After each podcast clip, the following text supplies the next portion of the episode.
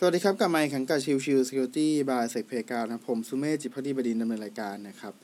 วันนี้ผมเอาบทความที่ยังคงเกี่ยวเนื่องกับช่วงก่อนหน้านี้นะครับทั้งเรื่องของ Event and Incident และก็ตัวของ SIEM for Auditing นะครับล่าสุดเนี่ยผมเอาตัวของบทความจากทาง Logpoint นะครับเป็นบทความที่ชื่อว่า Top 10 SIEM Use Case to Implement นะครับคืออันนี้เนี่ยตัวของทาง Logpoint เขารวบรวมนะครับตัว use case ที่ควรจะมีการสร้าง rule ไว้ในตัวของ SIEM นะครับในการ monitor ในการที่จะแสดงผลเป็น dashboard อะไรเงี้ยนะครับโอเคเรามาดูกันว่าเป็นอะไรนะครับอันดับแรกนะครับ authentication activity นะครับเราควรจะมีการ monitor เรื่องของการ log in ไปยังระบบที่เป็น critical system นะครับเป็นแบบ core value ของบริษัทเลยอะไรเงี้ยนะครับซึ่ง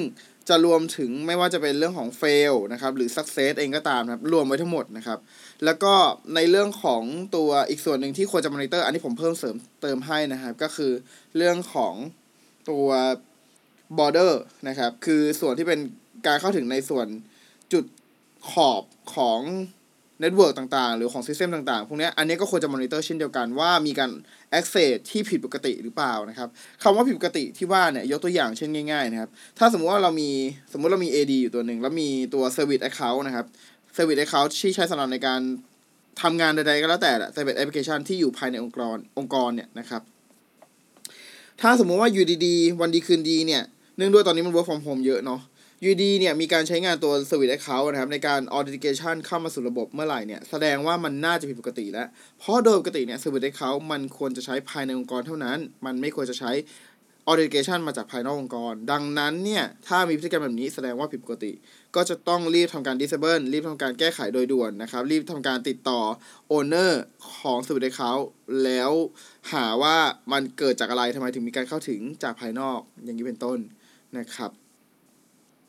ข้อ 2 account management นะครับ account management เนี่ยก็จะเป็นเรื่องของการสร้าง user การลบ user การแก้ไข user หรือการเพิ่มสิทธิ์ของ user ใดๆก็แล้วแต่อันเนี้ยคือส่วนที่จำเป็นจะต้อง monitor เช่นเดียวกันนะครับเพื่อที่จะ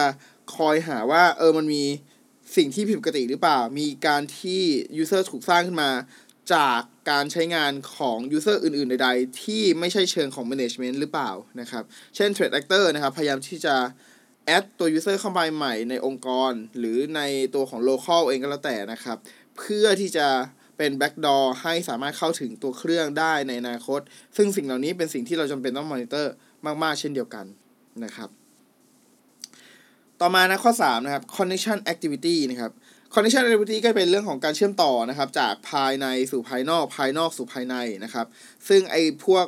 การเชื่อมต่อพวกนี้ก็เป็นส่วนที่จำเป็นที่ต้องมอนิเตอร์เพราะถ้าสมมติอยู่ดีมีเครื่องภายในของเรานะครับอยู่ดีพยายามจะติดต่อ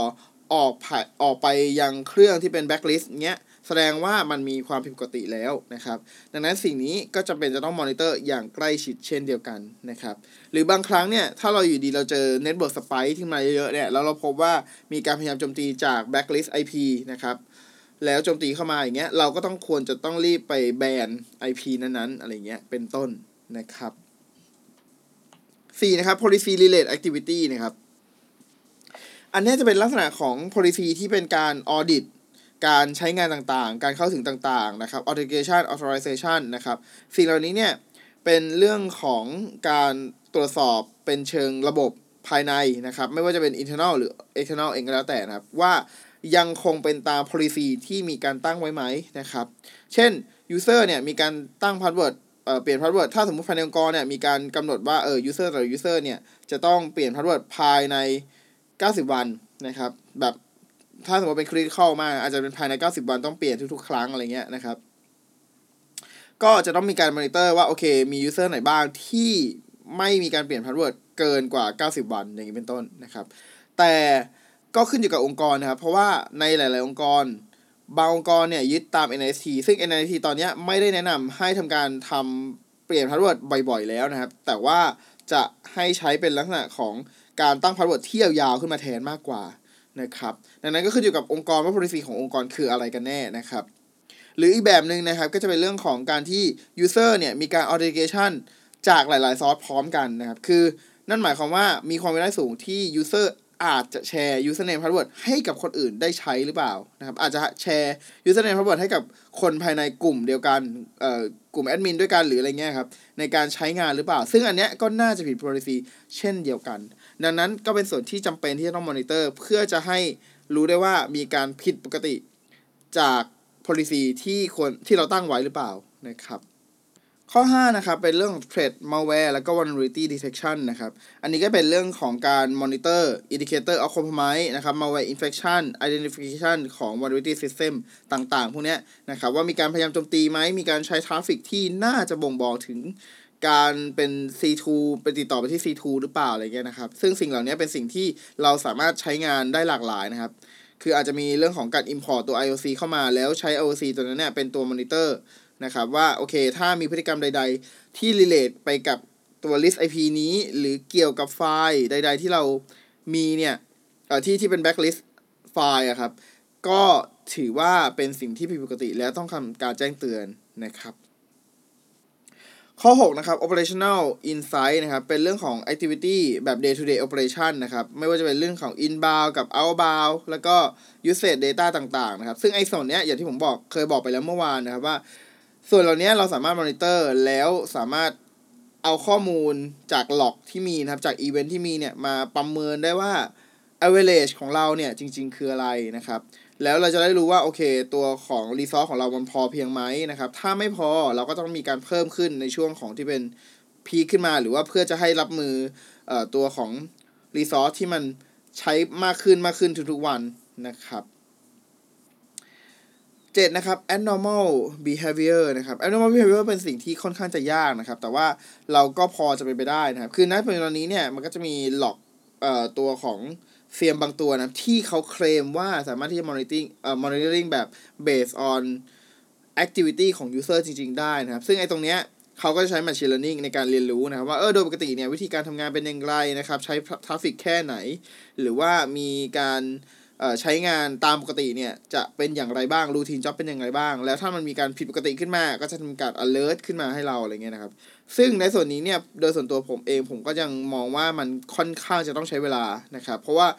ในทุกๆองค์กรเนี่ยมันมี environment ที่แตกต่างกันหมดเลยดังนั้นเนี่ย machine learning เองเนี่ยมันก็จะเป็นต้องใช้เวลาในการเรียนรู้นะครับผมเชื่อว่าอย่างน้อยคือ2เดือนอะเป็นอย่างน้อยนะครับในการที่จะเรียนรู้พฤติกรรม activity ทั้งหมดของตัวการใช้งานภายในองค์กรนะครับรวมถึงการจะทำแบบนี้ได้เนี่ยจำเป็นที่จะต้องล็อกที่ครบถ้วนมากพอไม่ว่าจะเป็นล็อกของการใช้งานของ user ล็อกของการใช้งานของ traffic หรือล็อกของตัว server เองก็ตามหรือ device เองก็ตามทั้งหมดจะเป็นต้องเก็บเพื่อมาเรียนรู้ทั้งสิ้นนะครับ8นะครับ alerting and incident response นะครับอันนี้เป็นเรื่องของ potential suspicious behavior ต่างๆนะครับที่อาจจะ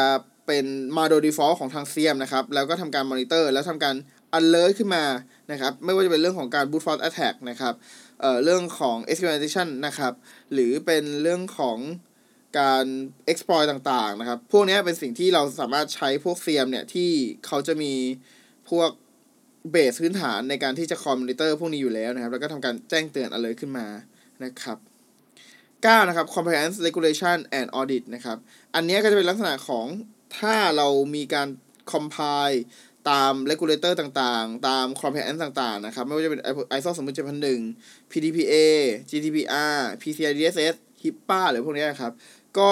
โดยปกติเนี่ยมันก็ควรจะมีการสร้าง rule ขึ้นมานะครับในการ monitor ตาม policy ตามข้อกำหนดของ compliance ต่างๆหรือ regulator ต่างๆนะเพื่อจะให้เวลาที่เราทำ report ออกมาเนี่ยเราสามารถส่งให้กับทางทีม auditor ได้เลยทันทีนะครับข้อสุดท้ายนะครับเป็นข้อที่ยากที่สุดนะครับก็คือ advanced correlation and enrichment นะครับอันนี้เป็นส่วนที่เราต้องดูจากพฤติกรรมทั้งหมดภายในองค์กรแล้วเรามองว่าอันไหนที่น่าจะเอามาเกี่ยวโยงกันได้นะครับ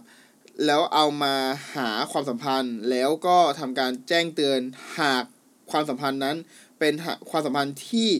ดูแล้วน่าจะมีผลกระทบกับองค์กรไม่ว่าจะเป็นเชิงของ business logic นะครับหรือเป็นในเชิงของ internal threat เองก็ตามนะครับสิ่งเหล่านี้เป็นสิ่งที่ต้องใช้อาศัยประสบการณ์อย่างยิ่งและใช้เวลานานมากๆในการเรียนรู้นะครับโอเคเอพิโซดนี้ก็ประมาณนี้นะครับขอบคุณทุกท่านที่เข้ามาติดตามแล้วพบกันใหม่สำหรับวันนี้ลากันไปก่อนสวัสดีครับ